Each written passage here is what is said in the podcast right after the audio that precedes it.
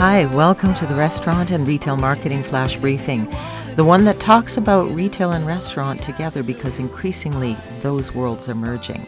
I'm your host, Michelle Brisbois. Let's get started.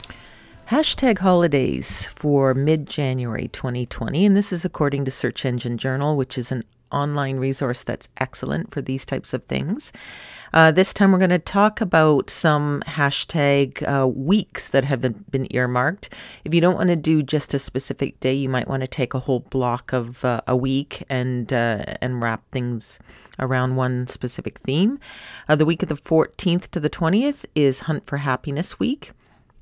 The week of the 15th to the 19th is hashtag Sugar Awareness Week. So, again, if uh, you're in the restaurant industry, uh, certainly um, maybe looking at earmarking on your menu those um, desserts that are low in sugar and healthy might be a good way to go about that.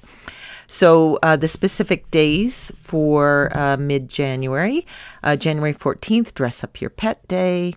The 14th, also National Clean Off Your Desk Day. The 15th, National Hat Day. The 17th, Ditch New Year's Resolutions Day.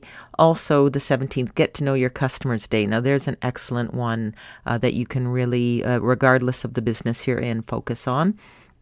The 18th, Winnie the Pooh Day. It's the author's uh, birthday.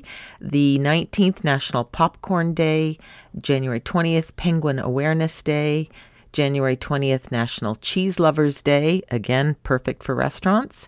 January 21st, Martin Luther King Jr. Day, uh, US specific.